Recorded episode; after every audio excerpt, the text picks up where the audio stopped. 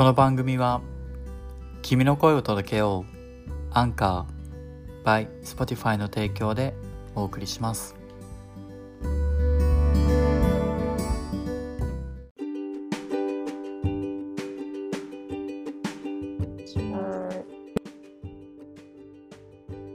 はいでは今回もトミーに来ていただいて今回がトミーのラスト回になります。寂しいけど。じゃあトミー。よろしくお願いします。はいよろしくお願いします。今回もズームでお届けします。多分今日は結構声が聞こえるので本当？うん大丈夫途切れがない。あのクッションが多分下にないんじゃない？今回は。そう下に置いてない。オッケーオッケーいい感じで声聞こえてるよ。じゃあ今回は、えっとオーストラリア、まあ、全体というか、まあ、総括みたいな話を聞きたくて、で語学学校仕事英語学習について聞いたので、まあ、それ以外、うん。そんなになんか細かくなんか話足りなかったみたいなのがあったら別に話してもらってもいいけど、まあでも結構2人話したから 話足りないっていうことはないと思うけど。そうだね。うん。その前にじゃああれだねあのトミーのインスタの話をしていいかな。あの。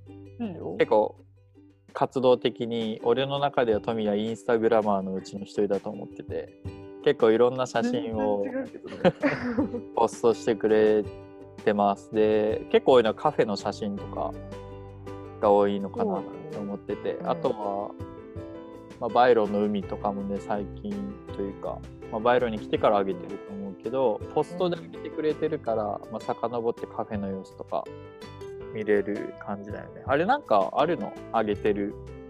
これはあげるこれはあげない。カフェ巡りはああげる。もうねいや日記なの。あれ一応日記にしててちょっといつもこうすぐリアルタイムで上げられないんだけど、一応なんとなくこう時系列でどんどんポストしててだからなんとなく多分シドニーとかゴールドコーストとか、旅行行った時にまとめてカフェとか行ってるからあーあそれでなんとなくカフェの。確かに。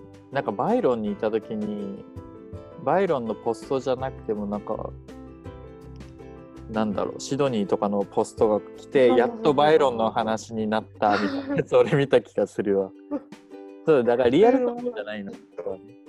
リアルタイムただ遡ってそうだねそうだね。えじゃあ思い出しながらやってるみたいな感じなの？写真を見て。そうそうそうああへ見て。でも場所とかなんか行った場所とかはもう基本 Google マップにピン立ってるし。うんうんうんうん。写真見ればどこのカフェ行ったとかは分かるから。まあまあまあ。じゃあ撮りためてる写真を見てあこれあそこに行ったやつだって言ってあそこに行って日記に。こうだったなと思ってそれを日記にえ基本にはー、うんうん。英語と、そうだね。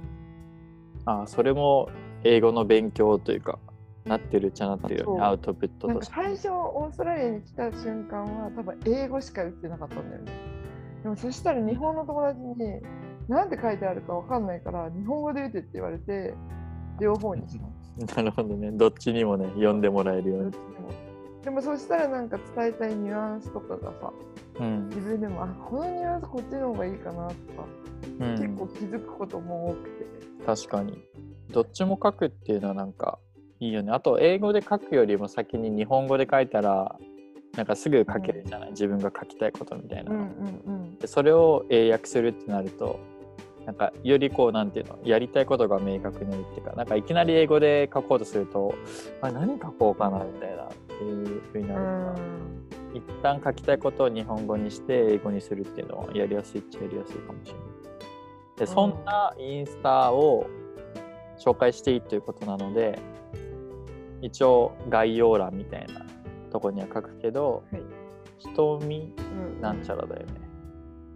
アカウントに1俺今号ドットひとみか1号ドットひとみあそう1号ドットひとみな、うん皆さんよろしくお願いします。一応あの鍵垢じゃないらしいんでフォローしていただ垢じゃない。いて全然オープン。オープンなアカウントなんで皆さんぜひフォローしてあのオーストラリアの生活こんな感じっていうのを見て体感していただければなと思います。っていう一応紹介をした上で、まあ、これを聞きながらね、あ聞こえない。切れた。あ多分大丈夫だと思う。うん、今戻ってきた。大丈夫？私？私の Wi-Fi? なんかそっちが切れたって感じだったけど、まあ多分大丈夫だと思う。大丈夫？うん。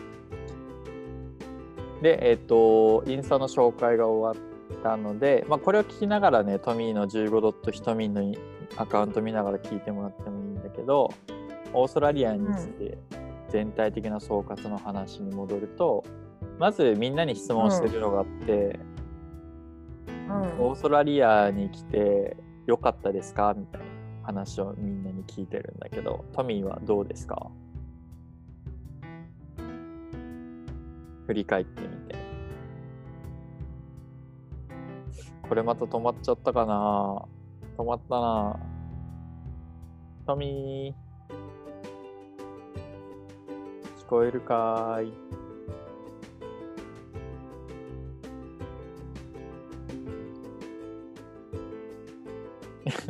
止まったね。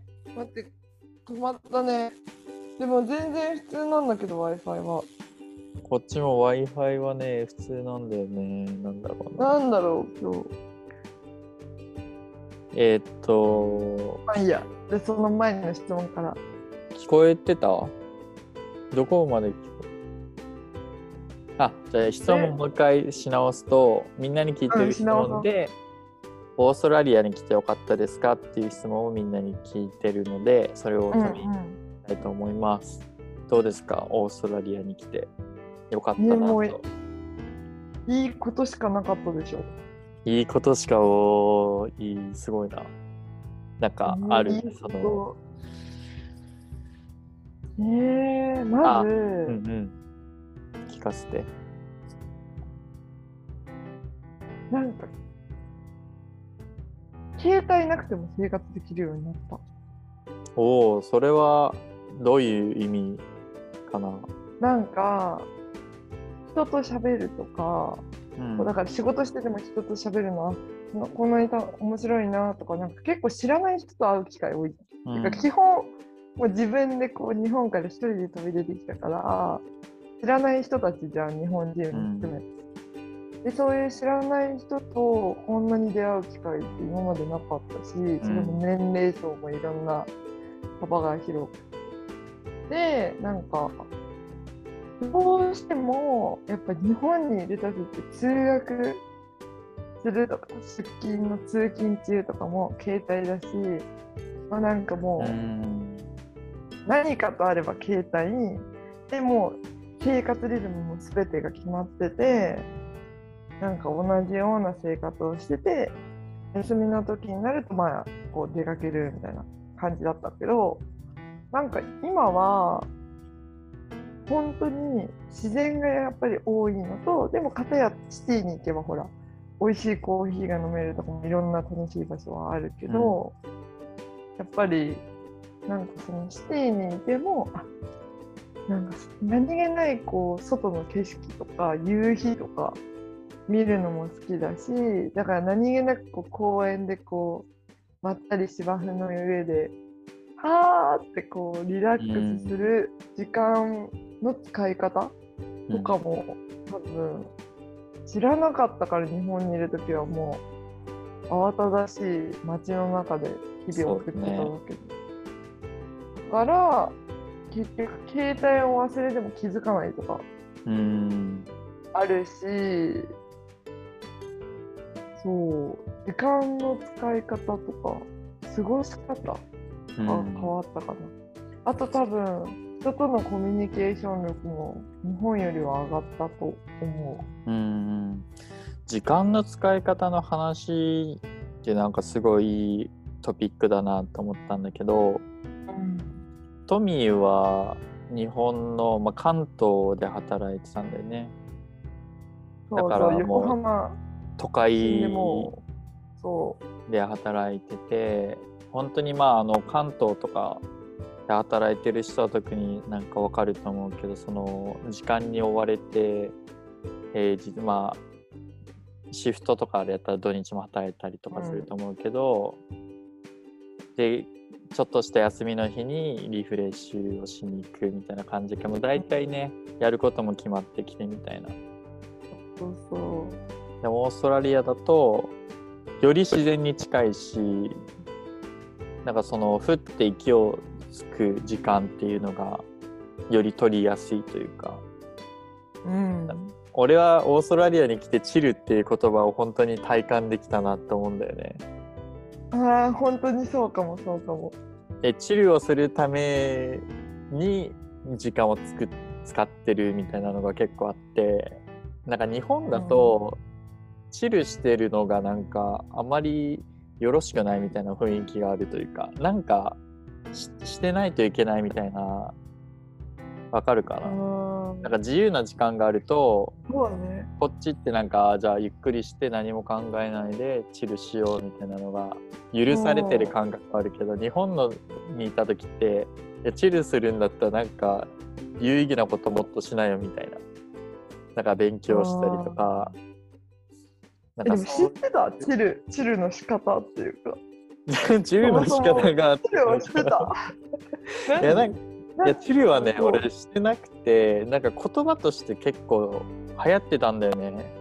チルってるみたいなのが。でも俺の周りでは聞いてなくてなんかそのネットとかでチルするあみたいな。そうそうそう。チル自体だからむしろ知らない。そうだね。言か葉だけは知ってるけど。そうそうそうそうそう実際に体感みたいなの何ねそうそうそうそうそうそうそれはない。こんなにいい時間があるのかって思うよね。そうだね。本同じ1分10分とかね同じ1秒とかのはずなのに心の安らぎ方が全然違うよね。全然違う。だからなんか結構ほら日本でランニングとかもしてたりしたけど、その時って絶対イヤホンつけるじゃん。うん。つけてたの。でも私は結構こっちでなんかランニングとかウォーキングとかこうなんかする時は割ともうまあメルボルンとか住んでた時街の中走る時はさもうイヤホンだけどちょっと公園着いたらもうイヤホン外して、なんか何気ないこうおじいちゃんおばあちゃんが会話しながらとか鳥の鳴き声とかそういうのを聞きながらもう過ごすのが好きだから。うん。イヤホン自体も割とこうしなくなってきたその周りの環境音とかを聞く。環境が多分本当に自然が多いからできることだと思うけどね。やっぱり。日本だとなんか自分のこの空間にこもってることの方が落ち着くというかなんか誰にも侵されたくないこのなんていうの自分のスペースみたいなのをこう必死にこう守ってるイヤホン聞いてみたいな自分の世界に入りたいみたいな感じだけどオーストラリアに来たらその環境に自分が溶け込むみたいな感じの方がいいと思って。そうそうそうそんな感じ。わかる。メルボルンに住んでたじゃない？結構長く。うん。でメルボルンも他の都市に比べたら大きいとこじゃない？一応オーストラリア2番目に大きい都市だよね、うん。シドニーの次に。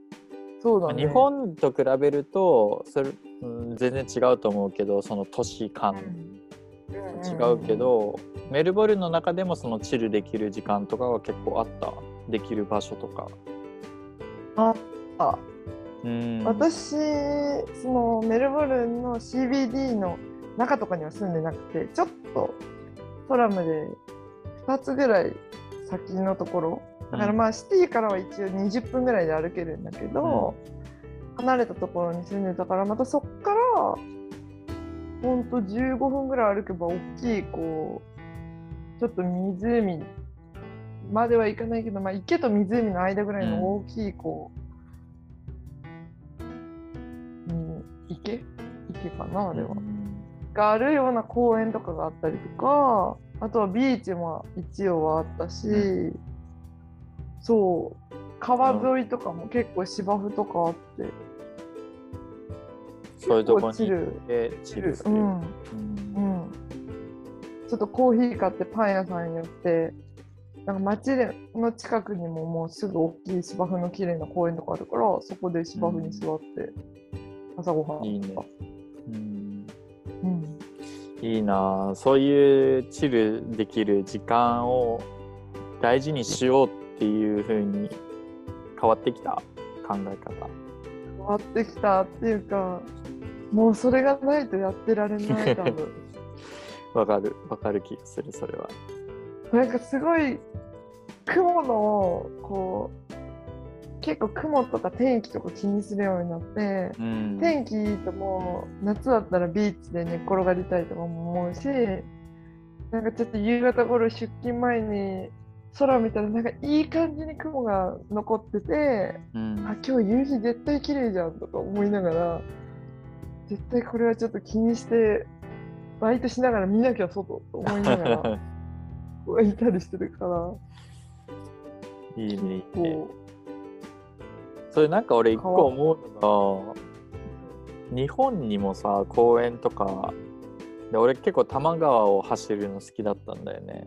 うああ多摩川ね。で多摩川も桜の季節とかめっちゃ綺麗な時があるんだけどうん、でもねなんか俺そこを走ってたりとかしたけどチルしてるっていう感覚はなかったんだよねなんかその限られた時間の中でリフレッシュするために ランニングをするとかなんかうん、だからそもそもの考え方が変わったんじゃない、うん私たち。なんかチルするための時間はこの限られたとこでここだっていう風なこうはめ方をしてたんだけど今は、うんあなんか時間があったらチルしようみたいななんかそうだよね。もう本当そうそうそう。うん。っていう感覚になってきたなと思って、いや多分日本にいる人はせわしなくこう時間を使ってると思うからそうだね。そういう考えにはあんまなんないと思うんだけど。うん。あ、オッケー。じゃあちょっとチルの話結構したんだけど。うん。他になんか価値観の変わったことって、まあチルの考え方もそうだけど、なんか他にあるかな。まああのコミュニケーションの取り方とかっていう話もさっき出たけど、あとはなんかあるかな。でも価値観、いや、でもそのもう時間の使い方と、いうのが、えっと、生活スタイル、そのチルな感じでしょ、あとはなんだろう。あとはもう全然価値観とかじゃなくていい？あ、いいよ、なんでも。あのね、オーストラリアは年中多分旅行が楽しめる。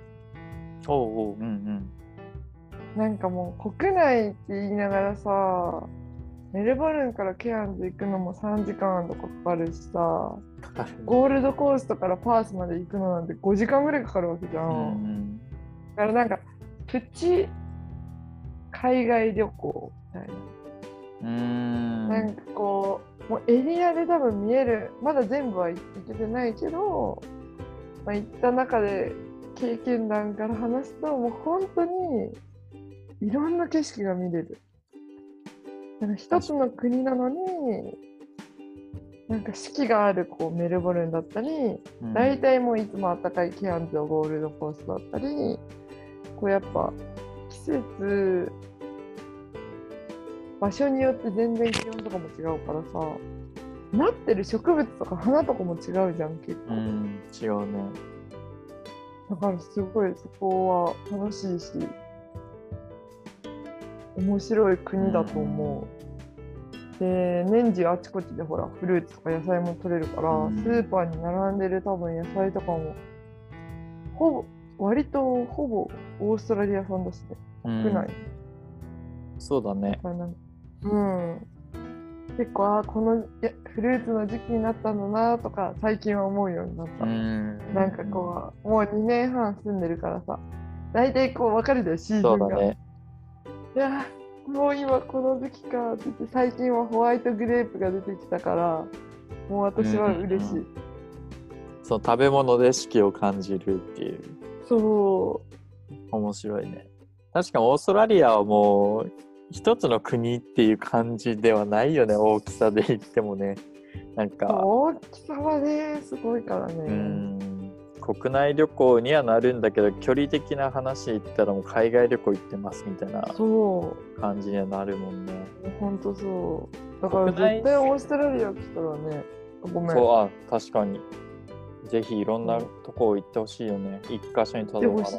いやもう本当にと思う。だってね、ジャスティンもほら、ロードトリップしたりしてるもんね。あありがとうございます。自分で言おうと思ったけど、一応 オーストラリアを本当に一周するっていう、うん海岸線沿いを一周するっていうことをやり遂げたので、あの寂しくね。寂しく一人で一周してきたんで。だってあれこそあれストーリー載せてたのさ、残してる？ちゃんとあ、残してる、残してる。る。ハイライトで残してる。あので、であれ、どういう残し方してるっけ？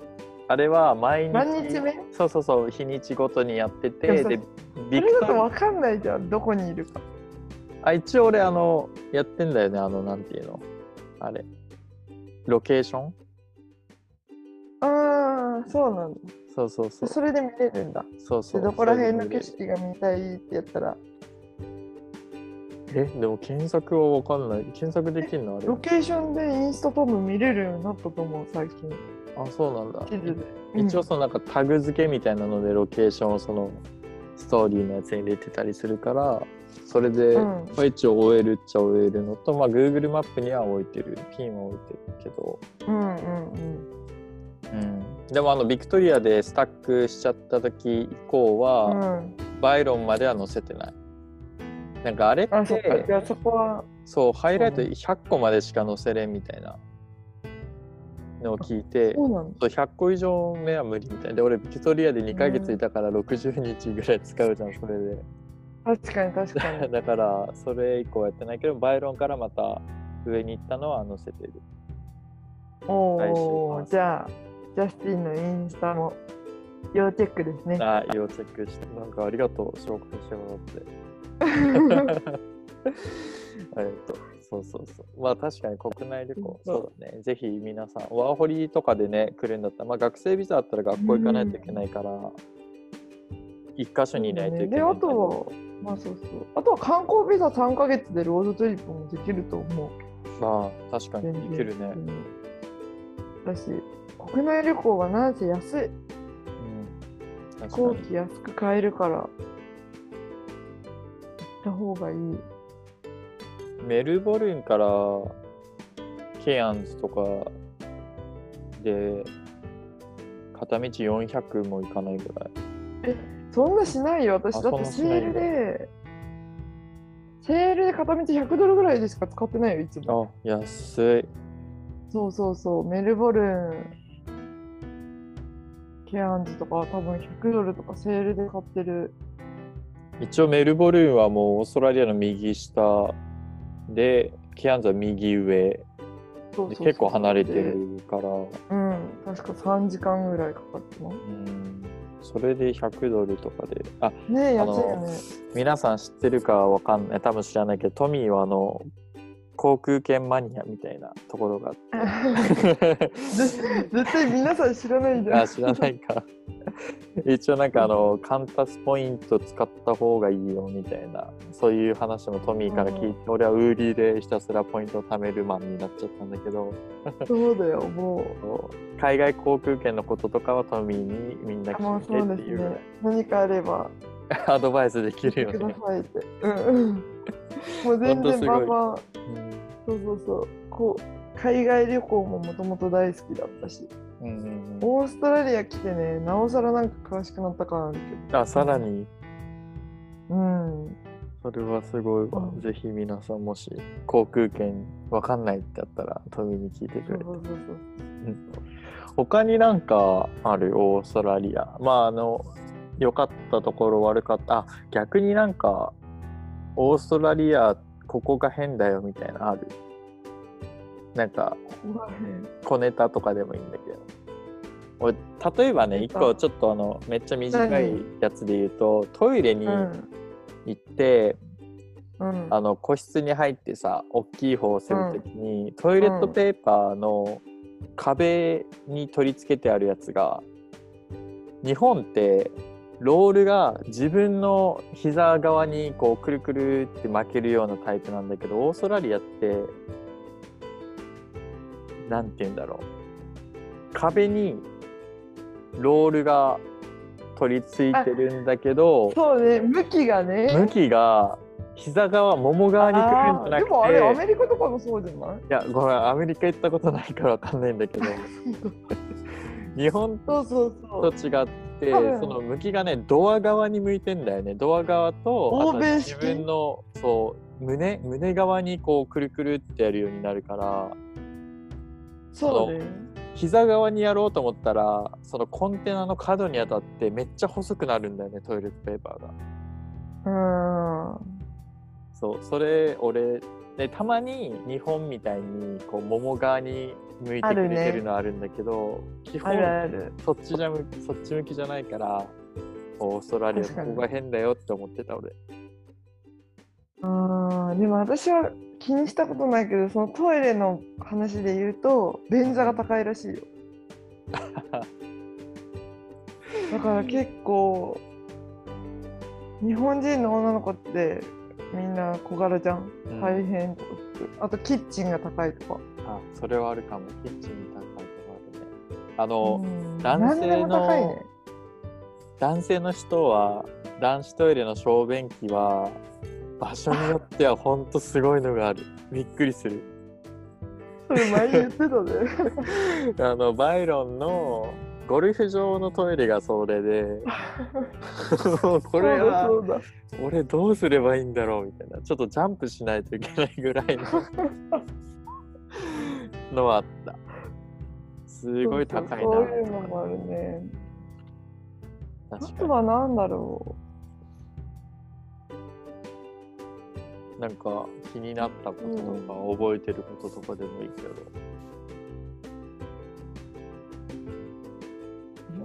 でももう慣れちゃうとね普通になってきちゃうね、う2年半ぐらいみたいなうん。あとは絶対あのまあもう日本も普通になったけど買い物のショッピングバッグとかね。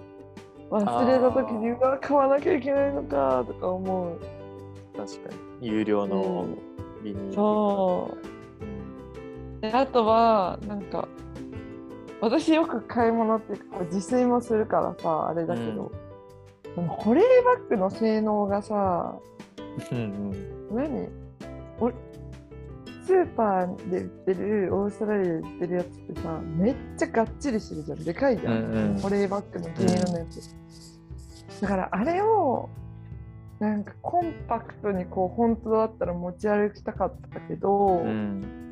あれを買っちゃうと邪魔だからそう考えると日本からコンパクトな保冷バッグ持ってくればよかったなって思ってた私。大きさはどのくらいの大きさをご所望なの？あ普通のほら。ウーリーのやつは大きいじゃん。結構。でかいよね、うん。あのあれの半分ぐらいあれよりとかさそうそうそうそう。一回りちっちゃいとかさ、うん。そんなに買わないじゃん。これも。野菜は別にトートバッグでいいけどだからうんトートバッグにさらにインできるぐらいの、うん。なんかこうビールのあのポイントでもらえるような保冷バッグとか。うんうん。わかる？わかるわかる。ビール飲むと。みたいななんかああいう感じでちょっとコンパクトな保冷バッグ持ってくるとよかったなバニングスとかに売ってないのかな？いや意外とこっち全部でかいからね。うーんなんかさこっちの人ってもうそもそもなんかカゴバッグとか持ってカゴに私物も入れつつスーパーで買ったものをどんどん入れちゃったりとかするじゃんでもやっぱりなんかワーホリだと移動することを考えるとカゴバッグはちょっとなんか飛行機に持ち込むとか思うと出さばるし、って思ったらなんかちょっとコンパクトなしっかりめの買い物袋とかやっぱ日本の方が安くてしっかりしてる。うん、確かに。俺なんかそのショッピング系の話で一個思ったのが、ショッピングカートをみんないろんなところに置きがちっていうのはめっちゃ気になる。なんかあの駐車場とかまでこうみんな買ったのをショッピングカートで押してって荷物詰めた後にカート置き場に返さずに置いてたりとか家に帰る途中であれコールスのショッピングカートがなんでここにあるの？みたいな街にある。で謎に落ち落ちてるというか置き去りにされてるカートが何個かあったりとかまあまあ。あるね。一応オーストラリアの仕事にショッピングカートを元に戻すっていうお仕事があります結構あるね。スーパーで働いてインド系の人が、結構あるね。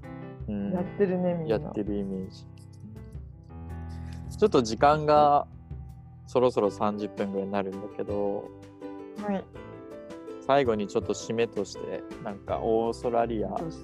にワーホリとか学ビザで来たいなとかって思ってる人に対してのアドバイスというかかあとはなんかこういう方法もあるなと思ってるのがその前のトミーオーストラリアに来る前のトミーになんかちょっとアドバイスするとしたら今までのこの2年半の知識を踏まえた上であなんかこれを先にしてこうしたらもっとあなたのワーホリ楽しくなったかもねみたいなもちろん今にも満足してると思うけどなんかより。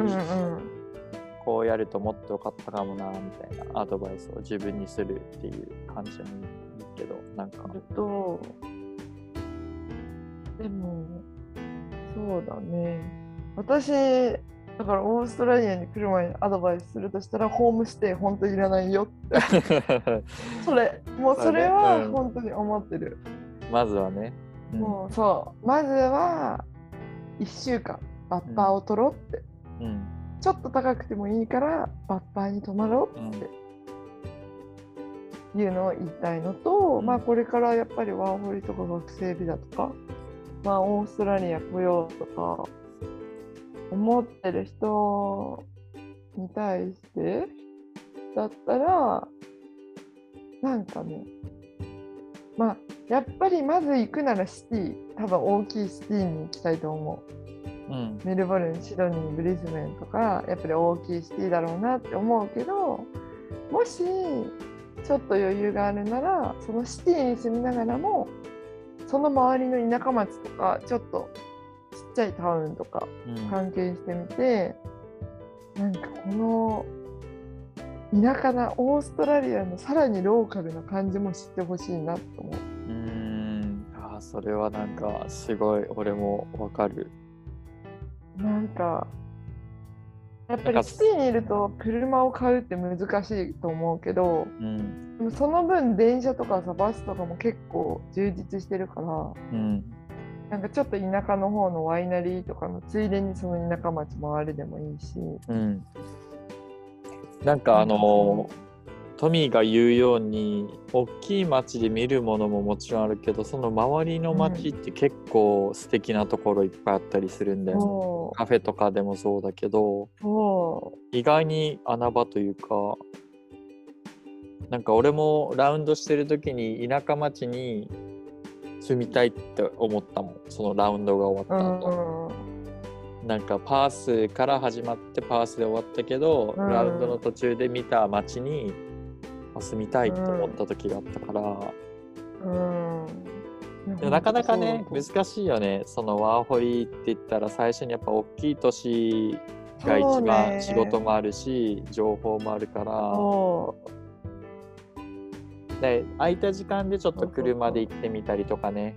英語も慣れてきたとかオーストラリアの生活に慣れてきたらぜひ外に足伸ばしてみてほしいっていうのは本当にいやもう本当にぜひ、なんか、その通りなんだかんだ家も見つかるし、なんだかんだ仕事も見つかっちゃうから、ど田舎でも。うんトミーみたいにね、Google マップ上で探したマカダミアファームに連絡してるのね。そうん、確かに。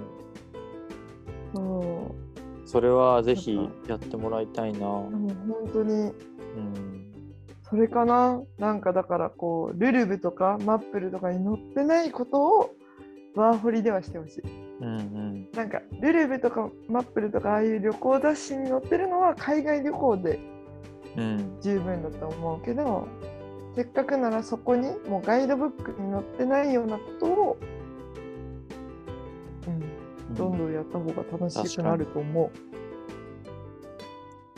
今のお話を聞いて今ちょっとパッと思ったのが海外旅行とかを計画したらさ1週間2週間とか、まあ、3週間うん。わかんないけど、期間を決めていくからある程度こう時間に追われてしまう感覚はやっぱりあるじゃない。あとうん2日後にはここに行かないととかってあるけど、ワーホリできたら、まあ、計画立てていく人ももちろんいるけど結構あのノープランみたいな感じでこの町ちょっと行ってみようって行った先で他になんか回る予定だったんだけどこの町気に入ったから住んでみようとかもあって結局住みましたみたいなのもあると思うからなんかノープランでこうちょっと足を伸ばしてみてそこからまた新しいね、生活が始まったりもするからうん。結構怖いもの見たさでこう行ってみるというかそうそうそう。ちょっと行ってみてっていうのでね。結構変わる可能性はあるよね。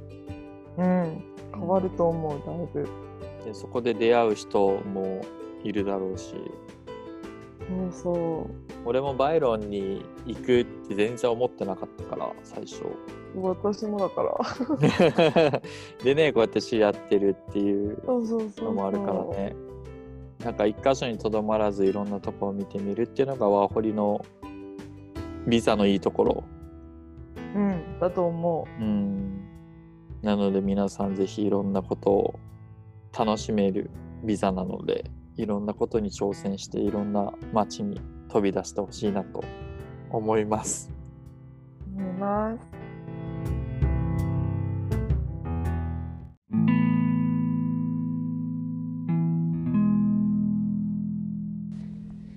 はいということでこのエピソードでトミーへのインタビュー最後になります。トミー本当にありがとう。皆さんぜひトミーのインスタフォローしてあげてくださいね。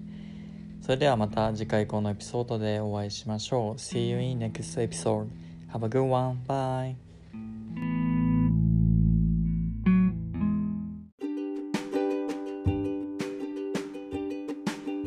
っていうなんかいい感じで締めれるけどおこんな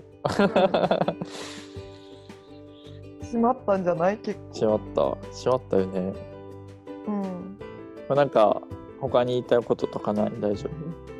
ないよ。一応大丈夫。今回でも最後のトミーのエピソード。あそうだじゃあ英語の勉強みたいな会をうん。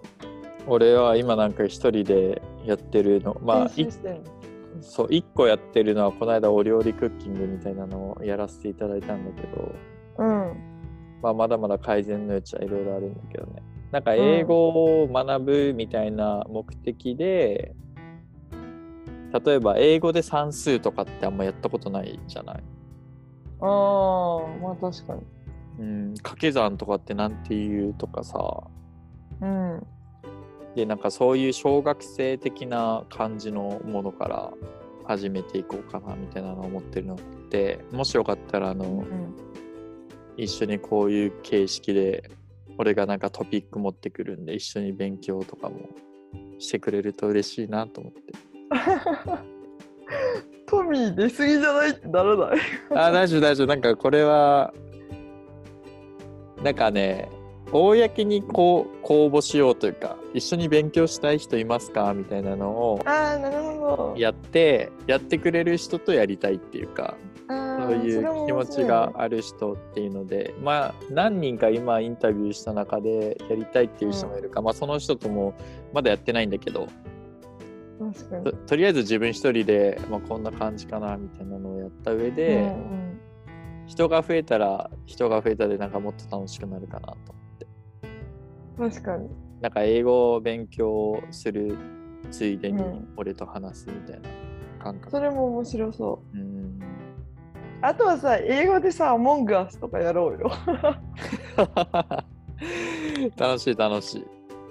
やりたいやりたい。楽しいと思う俺ちなみにねなんか実況してる人いないかなと思ってアモンガスを。なんか日本人みたいな感じで。でもそれって結構英語の勉強になるかなと思ったけど全然なくて。あないんだ。そうなんか議論するみたいな感じ。人狼とかでも探したけど、ないんだ。うん、全然なくて。日本人だけで流行ってんのかなと思った。そういう議論系のやつって。あーでも確かに議論にあれはなんかこう重きを置いてないかもね、アモンガス。うんうん、そうそう。ミッション側じゃない。そう、日本日本の実況の人がやってるのめっちゃ議論すごいよ。うん。そうそれはすごそう。それはすそこごい。まではちょっと、どこまで英語ができるかな。ね、そうそう、そういうのもあるから。うんいや、楽しそうだね。うん、そういうのも面白いと思うよ。なんかそういうゲームとかなんかこゲーム楽しそうだね。ゲームを英語。確かに。う。うんうん。アモンガスいいかもね。うん。簡単にね、結構みんな楽しくできるからね。そうそうそうそうそやってみるのいいかもしれない。確かに。なんかそういう、あ、これいいかもみたいなのが他にもあったら、ぜひ教えて。う。OK。うん。では、じゃあ、トミー会最後になりますが、またあ、ぜひ。何これもまだ入るの？これ入ってる、入ってる、まだ入ってる。ちょっと切りどころがわからなかった。一旦ちょっと編集点作る。あそう。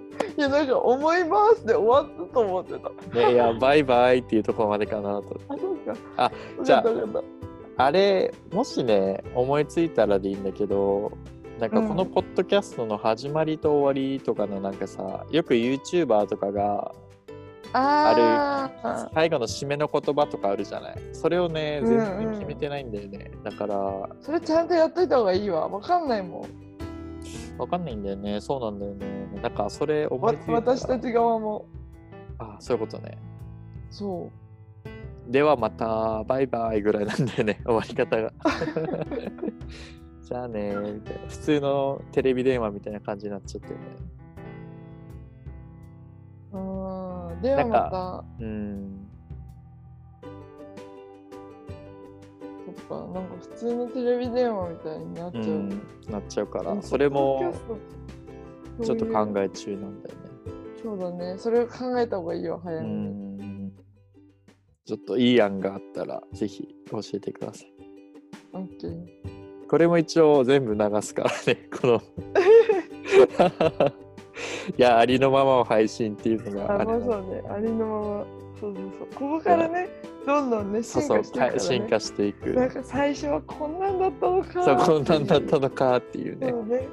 後々聞いて、わあ、懐かしいって多分なるんだと。俺の多分喋り方もどんどん変わってくると思う。DJ っぽくなってくるかもしれんしね。ああ、そうなるかな。うん、わからんけど。では、ではではではでは。これが本当にもう締めの言葉で、じゃあ、トミーさん、じゃあ、長い間、いろんなエピソードに登場していただいてありがとうございました。ありがとうございました。ぜひ、いい写真をインスタで紹介してください。皆さん、フォローお願いします。15ドットひとみんです。す。じゃあ、トミー、またねまたねー。